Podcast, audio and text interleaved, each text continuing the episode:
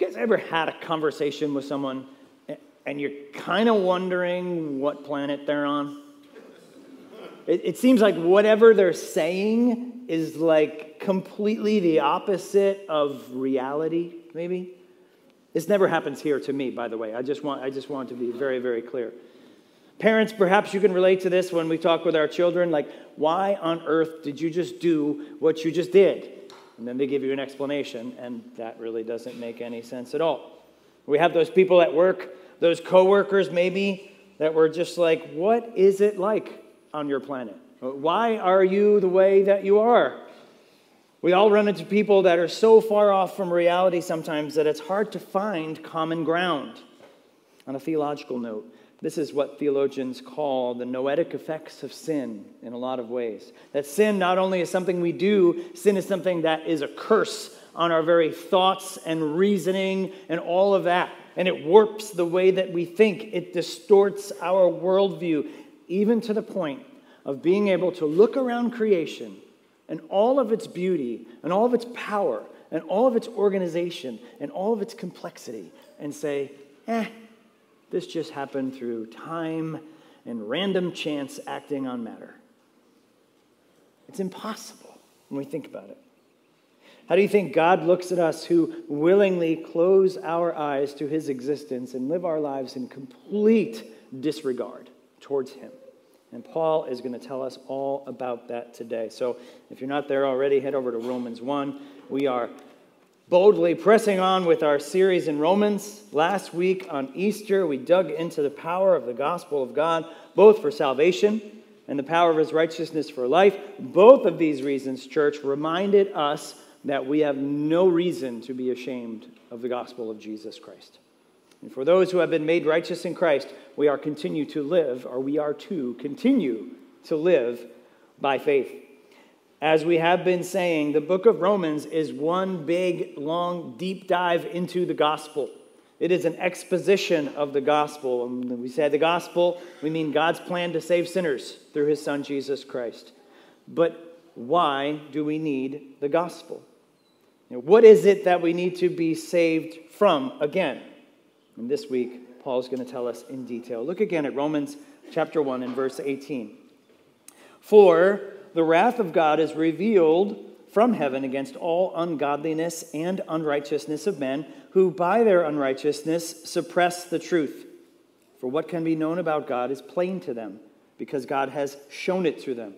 For his invisible attributes, namely his eternal power and divine nature, have been clearly perceived ever since the creation of the world in the things that have been made, so they are without excuse.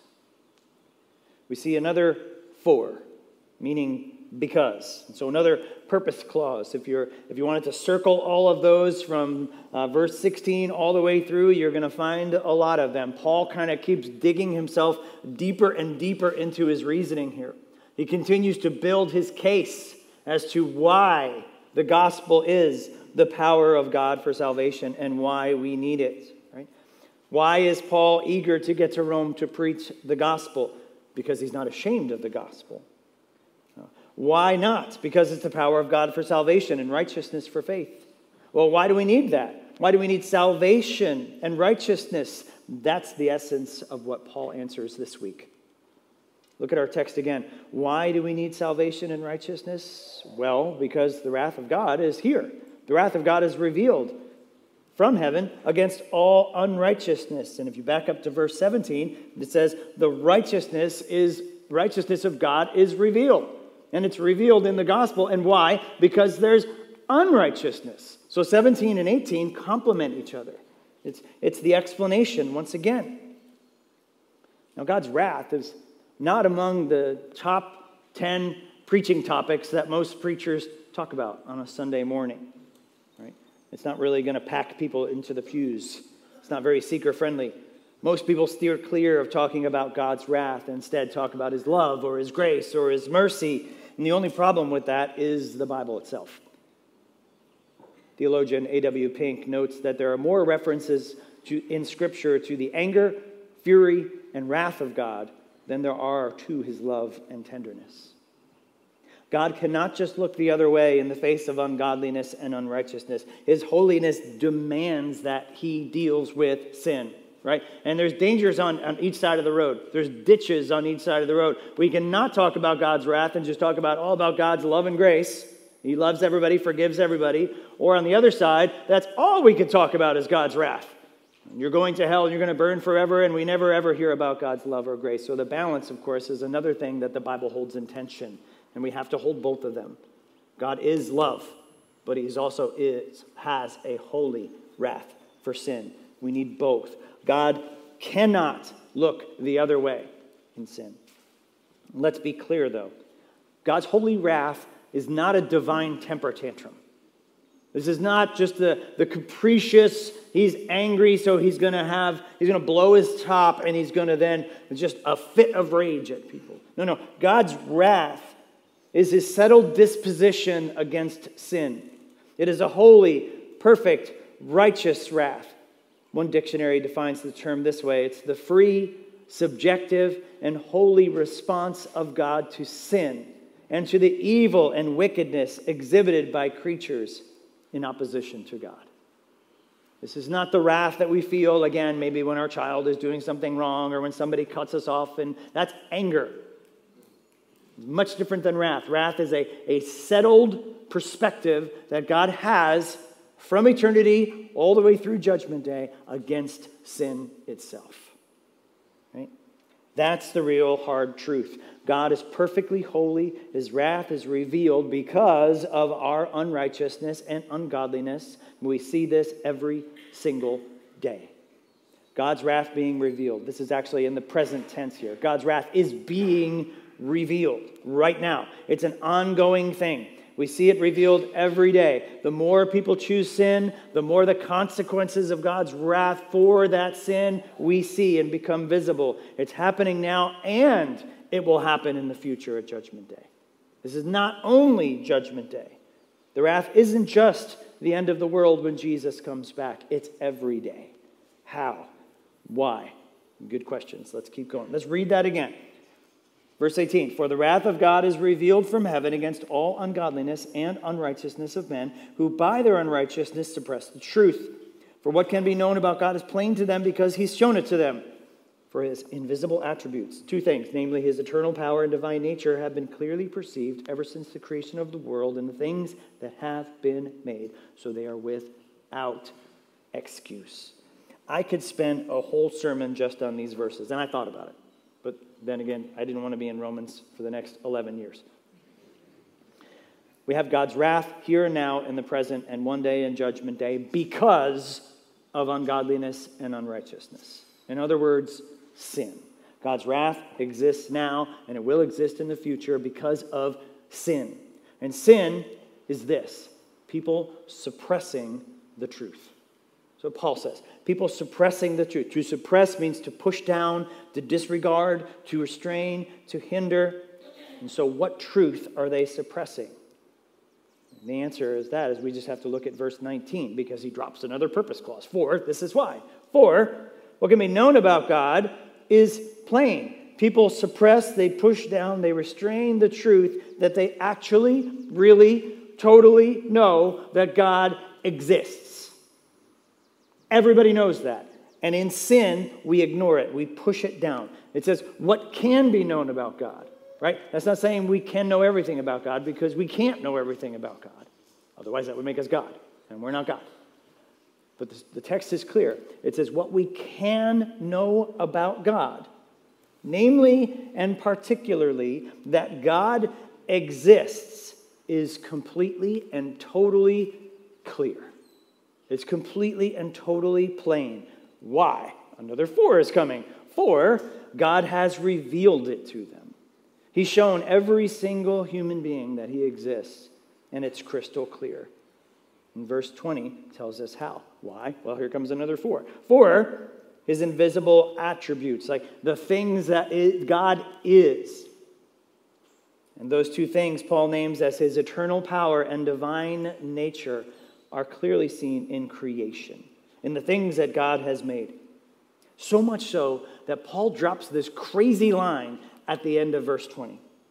He says, So they are without excuse. Literally in the Greek, without an apologetic, without a defense.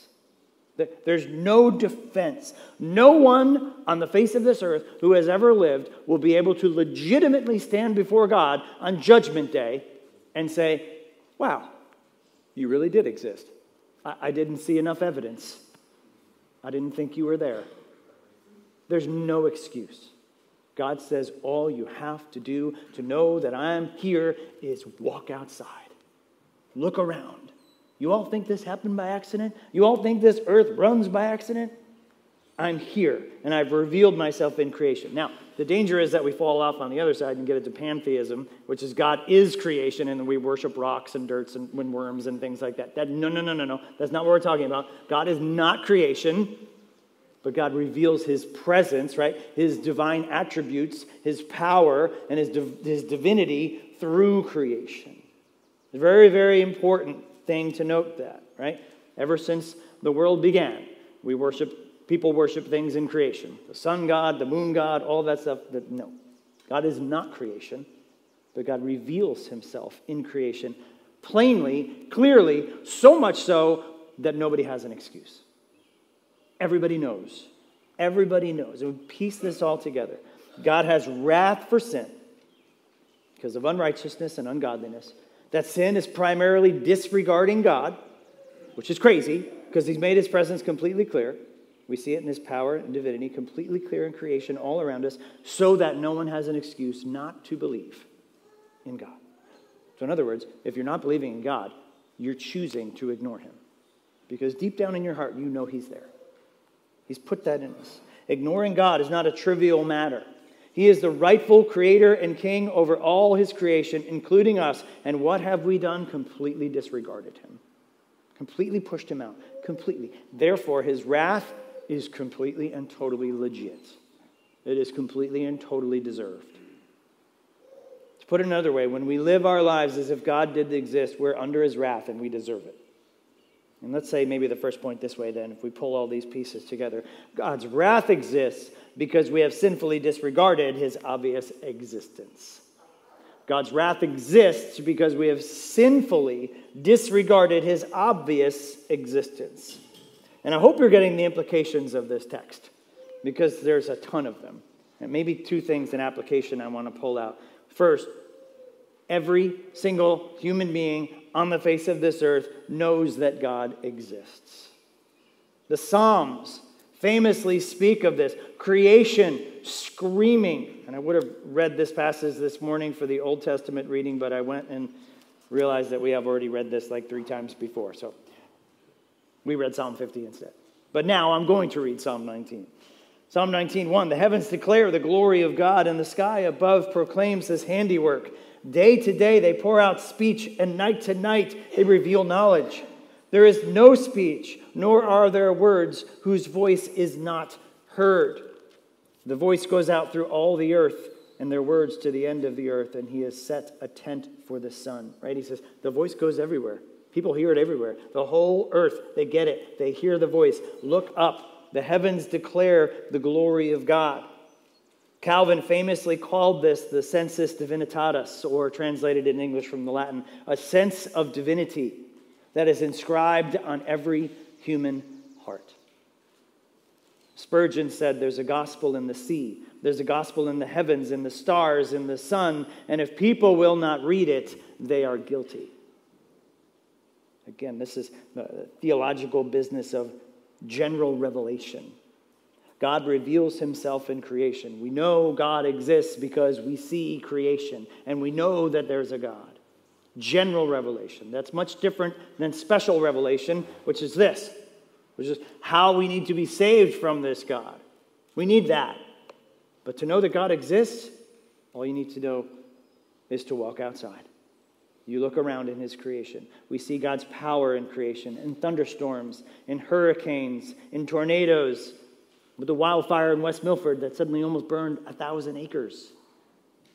It's craziness. Then the power of the ocean, the beauty of the sunrise, in the life of new spring. I remember being a kid and like not caring when like spring started. You just you don't know. But now like every spring, isn't it amazing? Just like the earth comes back to life. It's like, how does that happen?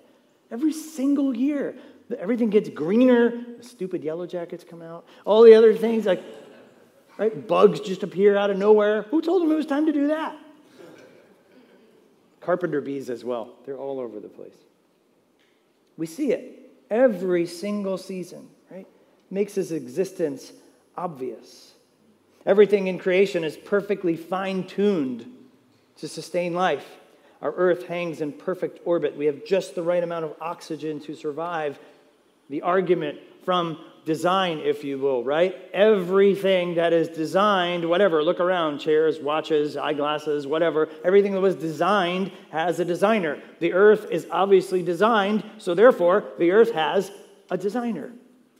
And it's not time and chance acting on matter, it's God Himself. So the first application is quite simply are you accepting this clear truth? that God exists, or are you disregarding it? If you're accepting this, then, church, are you living like it? Are you living like God exists?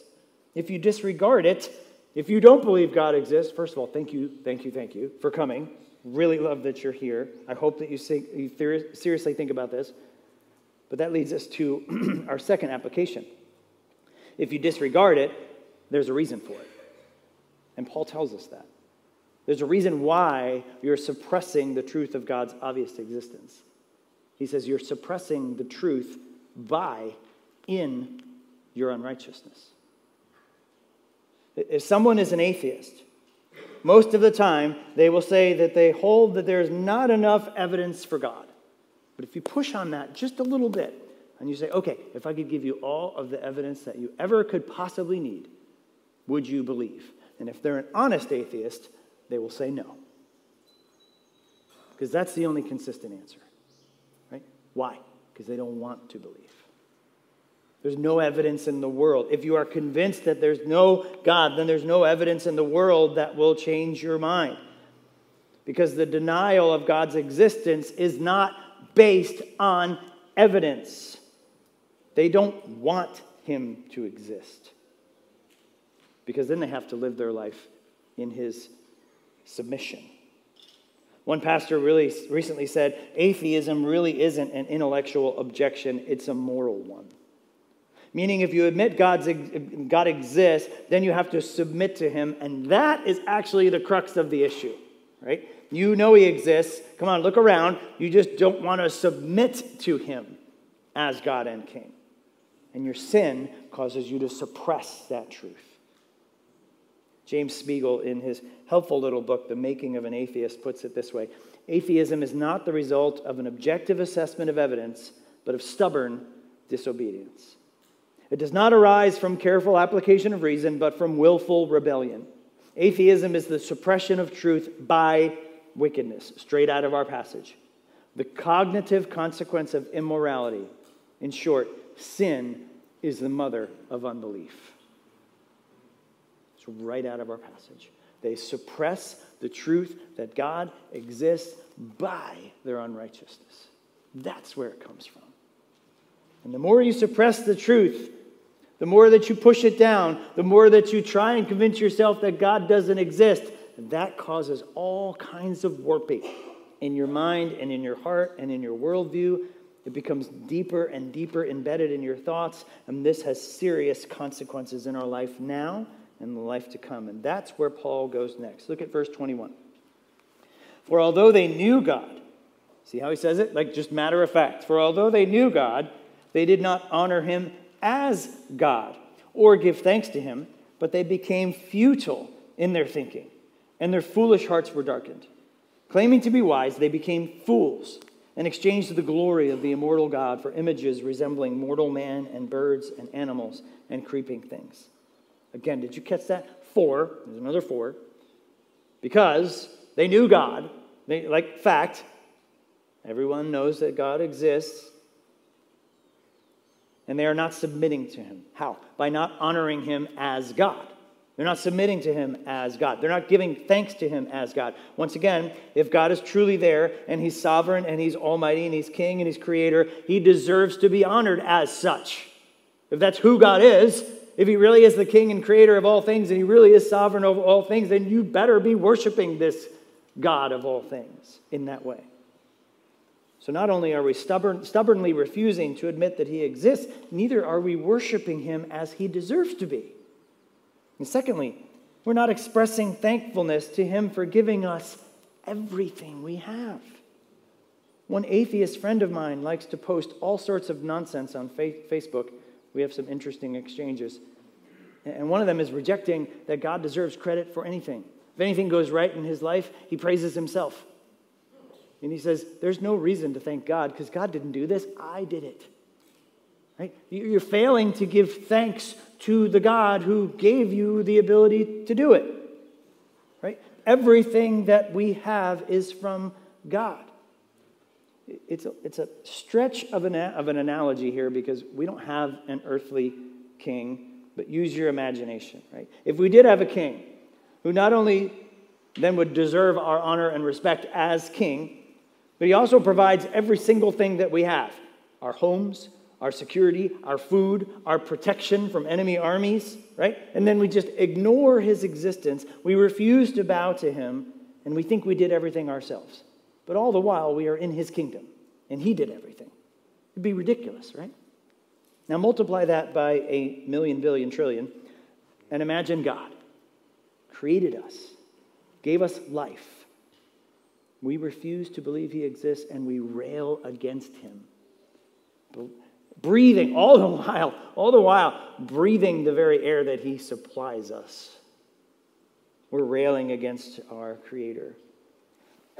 This might be a stretch, and I'm dating myself here, but to borrow and adapt a line from the movie A Few Good Men, God doesn't have the time nor inclination to explain himself to a people who rise and sleep under the banner of freedom that he provides and then questions the very manner in which he provides it. That's what we're doing. Everything we have is from him. Once we do that, once we reject God and fail to submit to Him as such and fail to give Him thanks, that has serious consequences. And maybe I'll say the second point this way God's wrath is seen in the consequences of disregarding Him.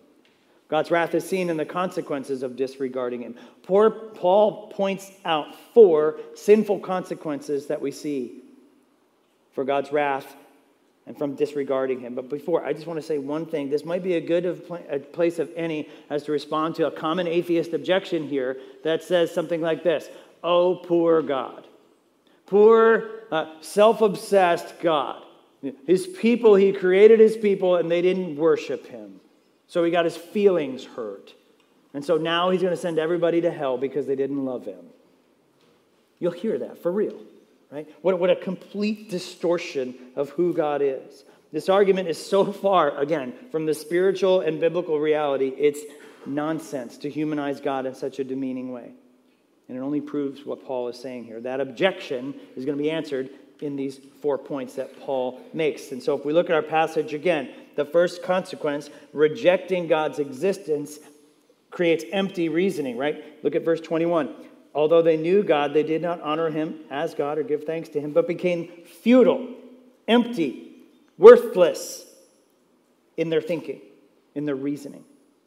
Rejecting God, it creates empty reasoning, meaning their worldview is senseless, baseless, twisted, it's warped, practically useless because it's lost its center.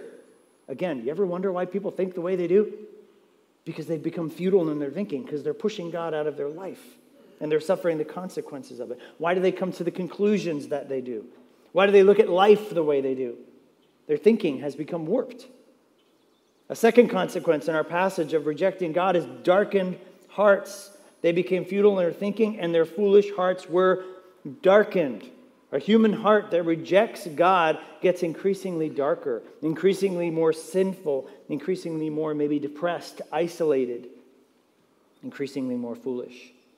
The metaphor is, is easy to understand, right? In the darkness, we don't see as well. When you come to Christ, right, you see, you see the light, like the old song said. That's the point. We used to walk in spiritual darkness. Now scales have been lifted from our eyes, and we see. We see the light. Otherwise, you walk in darkness. What happens when you walk in darkness? You step on everything that you forgot to pick up before you went to bed. It's bad, right? Once you come to faith in Christ, you're transferred from the kingdom of darkness to the kingdom of light, where you understand, you can see. The light bulb goes on, so to speak. A third consequence of rejecting God in our passage, look in verse 22. Claiming to be wise, they became fools, professing a wisdom that is actually foolishness. Our hearts, right? Our hearts are not the muscle that, well, it is. They're more, it's more than the muscle that pumps blood through your whole body. Heart, scripturally speaking, is the center of who we are. It's our inner person, it's our inner, inner self, it's our core essence. And that has become foolish. Psalm 14:1 says simply, "The fool says in his heart, there is no God." It's a funny thing, though. The, some of the, the modern atheists, right? They're brilliant people. I mean, Richard Dawkins, Christopher Hitchens, Stephen Hawking, just to name a few, they're brilliant people. They're just out of their lane. Like they're brilliant in what they're doing, but once they start talking about spirituality and God and other things, they're fools. And it's like, it, it, it boggles the mind. Even if you aren't going to be a full blown atheist, if you're going to be an agnostic or a humanist or a materialist, right? Maybe those who are more spiritual. I'm not religious, I'm more spiritual.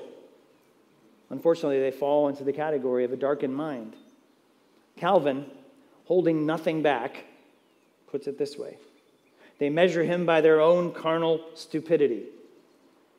And neglecting solid inquiry, they fly off to indulge their curiosity in vain speculation. Hence, they do not conceive of him in the character which he has manifested, but imagine him to be whatever their own rashness has devised. The God of your own understanding, perhaps. The God who you make him into. If you won't submit to the God of the Bible, you're going to make him into something else of your own invention. That's not what we're talking about here. That's foolishness. Your wisdom has become foolishness. Fourth consequence is warped worship. Look at verse 23. They exchanged the glory of the immortal God for images. Don't let that blow by you, right? The glory of the immortal God for pictures, for images, for whatever, resembling mortal man, birds, animals, and creeping things. Not sure why ESV continues to persist in creeping things. It's just weird. It's reptiles. That's what they are. First century Rome, this was an actual thing, as, as people had a pantheon of gods, including gods in their own homes. They had household gods. And I have a picture of uh, something from Pompeii, a little uh, up top. We have people that are pouring wine into these strange buckets. I'm not sure why they're pouring it like that, but that's pretty cool. And they are the gods that protect, they are the sons of Mercury that protect the home, right? Images resembling humans. And then, of course, down there we have snakes, we have serpents, we have reptiles, right? This is actually happening in Rome in the first century. Snakes who supposedly, for some reason, brought good fortune. And many of you hate snakes and can't understand how that would ever happen. But these are what people worshiped amongst, amongst the pantheon of gods in Rome. Chesterton, Chesterton famously said, When we cease to worship God, we do not worship nothing. We will worship anything.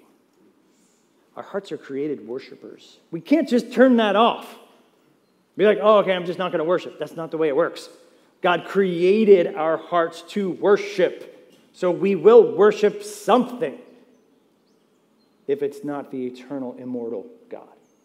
We will worship anything sex, money, power, influence, status, pictures on your walls of snakes, the sun, the moon, whatever it is we will worship something. We will worship anything. It's a good thing that this isn't happening in 2023 America, right? It doesn't exist today. One could summarize that we live in a culture of empty reasoning, darkened hearts, foolishness, and warped worship. And it's all around us. It's the truth of Romans 1 coming to light right before our eyes every single day. And don't really kid yourself, this isn't just a new problem, right? This is since 50 AD or whenever Paul wrote this. It's been happening all along. But God, not only being just, he's also merciful, right? His wrath is designed to stop us in our tracks. These consequences should actually stop us in our tracks. Hopefully, we see the consequences of our sin and we turn back to him. He allows these consequences to discipline us, to judge us, in hopes that we might repent and once again honor Him as God. But that's not always the case. Look at verse 24. Therefore, God gave them up in the lusts of their hearts to impurity, to the dishonoring of their bodies among themselves, because they exchanged the truth about God for a lie, and worshiped and served the creature rather than the Creator, who is blessed forever. Amen. Explanation here, right? Paul's used the word for, meaning because a lot of times in this passage and a lot of times last week. But now we have a giant therefore that's been dropped in here. This is where he's going to tie all this together and set the foundation for what comes next next week, which is this is kind of intertwined with next week, and I had to cut it off somewhere. I was thinking about stopping at 23, but then I was thinking about taking the whole thing, and that's just not possible. So we compromised with I compromised with myself, I guess, and we're stopping at 25. He says, Therefore, God gave them up in the lust of their hearts to impurity Meaning, God said, You want sin so bad, you want me out of your life so bad, fine. Have at it. Do your thing. Knock yourself out. See how that works for you. Parents, maybe we've done this with kids. Okay, go ahead. See how that works out for you. Right? You want to eat that pound of chocolate? Sure. See how sick you're going to be. You want to touch the stove? It's going to be hot. Right? Sometimes that's what, that's what we do. we do. That's what God does. He, he says, okay, fine. Do it.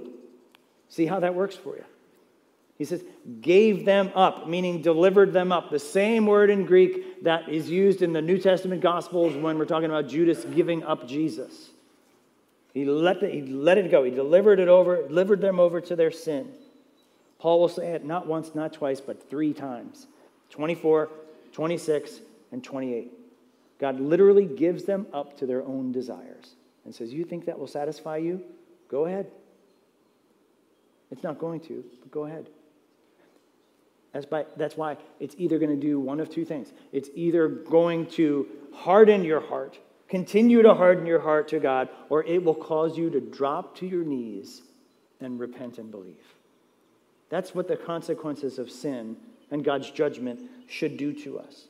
Sometimes it takes years for our Heavenly Father to get our attention as he lets us walk through these consequences of our sin, of rejecting him time and time again, beating our head against the wall until finally we turn in repentance. And hopefully we do. But for others who refuse to repent, the calluses just grow, grow thicker over their hearts. Ephesians 4:19 comes to mind. It says, "They have become callous. They have given themselves up to sensuality, greedy to practice every kind of impurity." Wonder why people do the things they do because they've been rejecting God for years and years and years, and the calluses grow deeper and thicker. And they get literally, spiritually, more dumb. And they continue to make bad choices. If you are starting to feel a, a, sexual connotation here, you are right. Of course, what we just read in Ephesians said it blatantly with sensuality. But in Romans, in our passage, verse 24, the word for impurity usually means sexual impurity. And that's where we're headed next week. Because that, Paul says, is going to be the ultimate example of what this outgrowth of sin and deformity and, and twistedness is going to look like. It's going to come through in our sexuality, and we'll see that next week with homosexuality. This is God's discipline and God's judgment, and it's made to make us repent. But for some, it causes a further hardening. I'll say the third point this way God's wrath is seen in God's judgment. God's wrath is seen in God's judgment. And if you're one of those people who come in here, go to the website and copy down all of the notes and put them in your notebook, you just got busted. Because I changed it. It used to be discipline. Now it's judgment. So keep that in mind, all you people who copy the answers from the website. I bid you a hearty neener, neener, neener. Okay? this is the risk that you take. Stealing from a future sermon in Romans 2. God says it this way in Romans 2, verses 4 and 5. Are you do, do you presume on the riches of his kindness and forbearance and patience, not knowing that God's kindness is meant to lead you to repentance?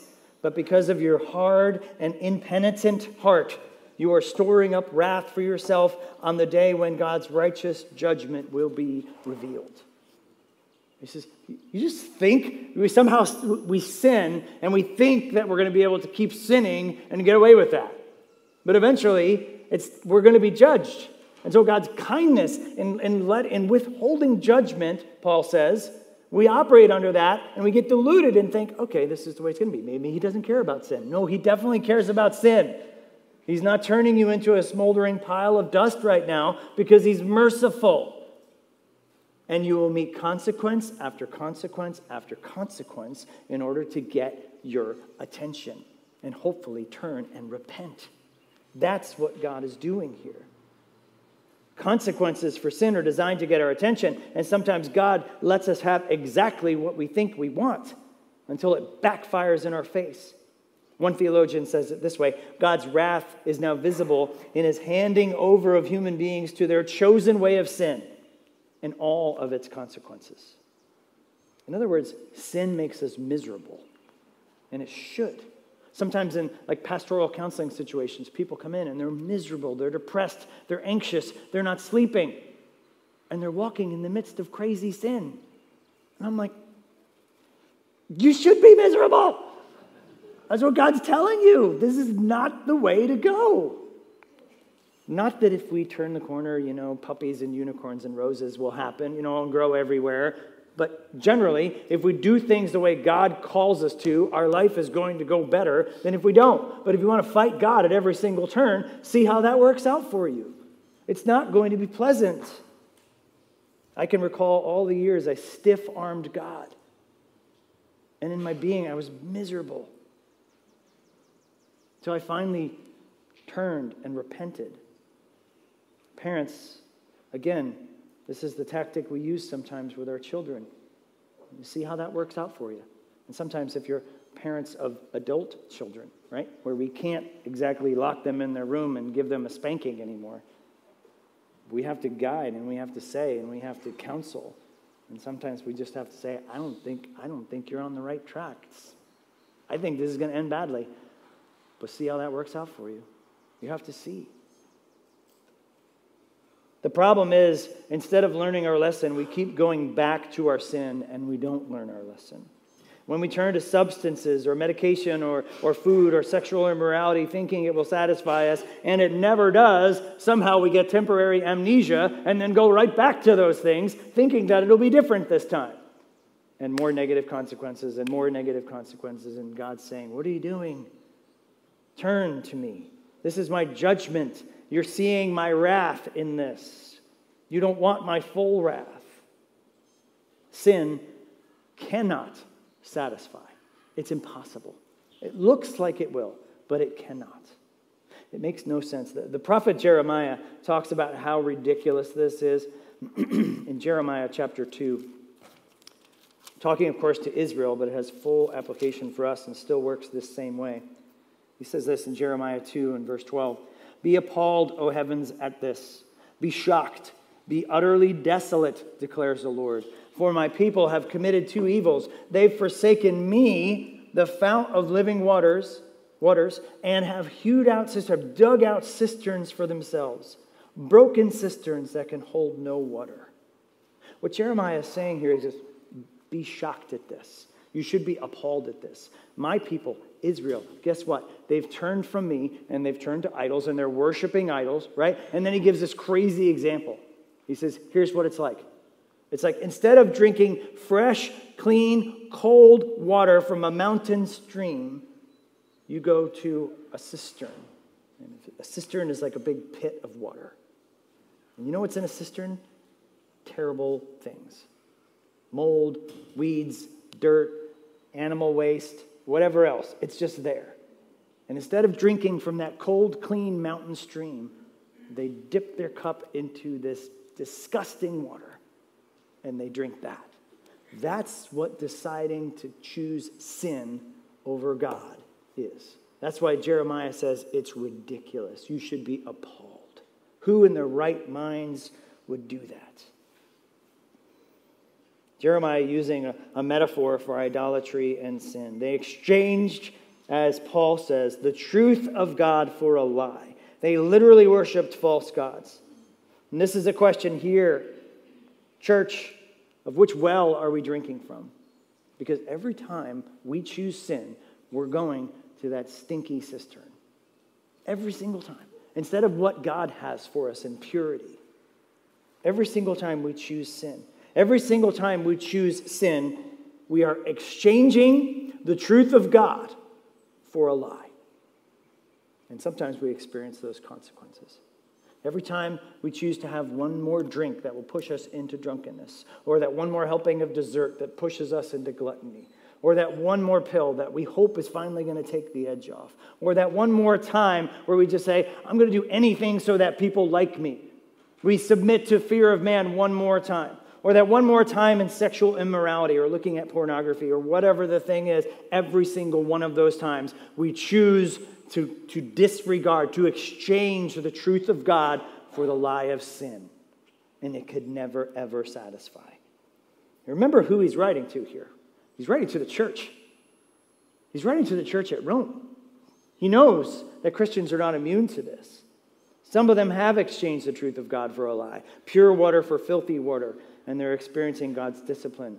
They're being given over to sin and all its consequences. So, where does this leave us?